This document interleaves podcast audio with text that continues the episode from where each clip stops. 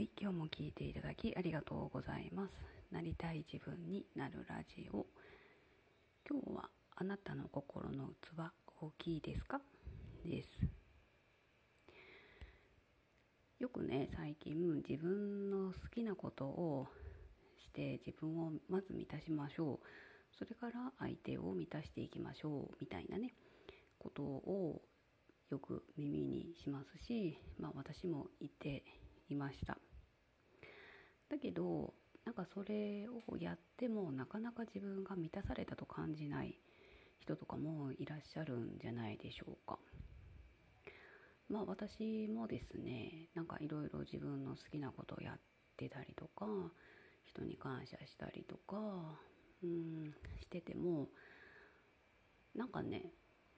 なんかあ満たされたみたいな感覚がねないいんですよね。で足りないんかなって思っていたんですけどふとどなたかが話しているのを、まあ、また聞きじゃないですけどしてるのをしてたしててあそこういうことかなって思ったことがあるのでシェアしていきます。でその人が言っとられたのは、まあ、私のあの主観が入って今いますけれどもそういうなんか心の器とすると、えっと、その器が大きいのか小さいのかによってその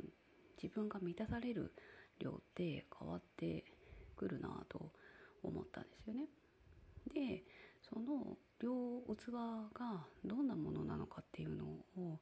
自分自身のものを把握していないと結構、うん、大変なのかなと思います。大変というかあのなんかねどれだけ自分を満たし満たしたらいいのかっていうのが分かんないから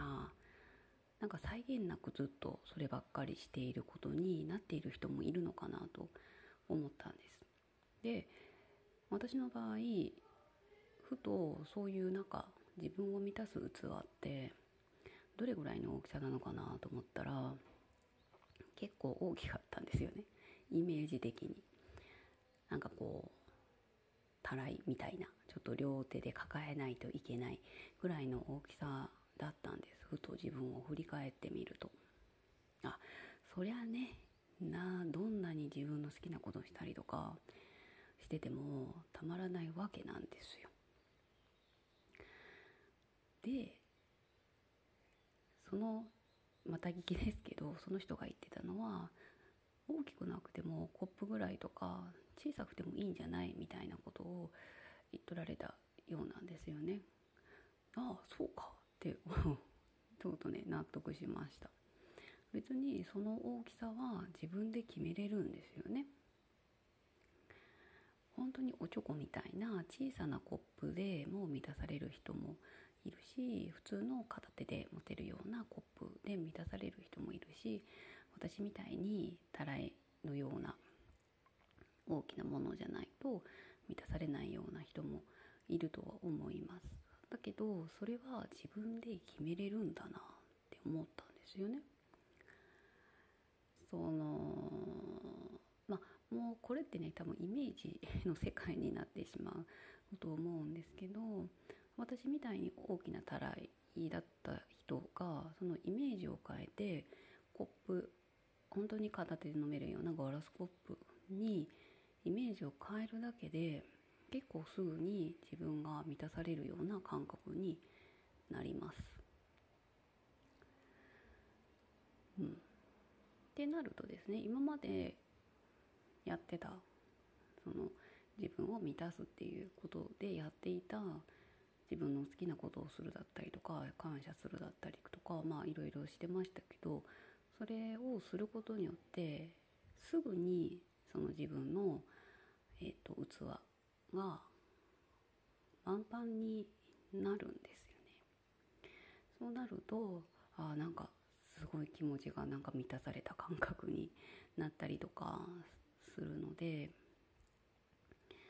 なんかそういうふうになんか自分のイメージとか視点を変えることで全然そのすぐに自分ってなんか満たされてるなとかなんかいろいろそういう感覚ってできるんじゃないかなって思ってます。まあ、まあ、それでもねやっぱり自分は大きなもので満たしていってそこから人に与えていきたいっていうのであればそれでもいいと思いますしなかなか私みたいにそれだと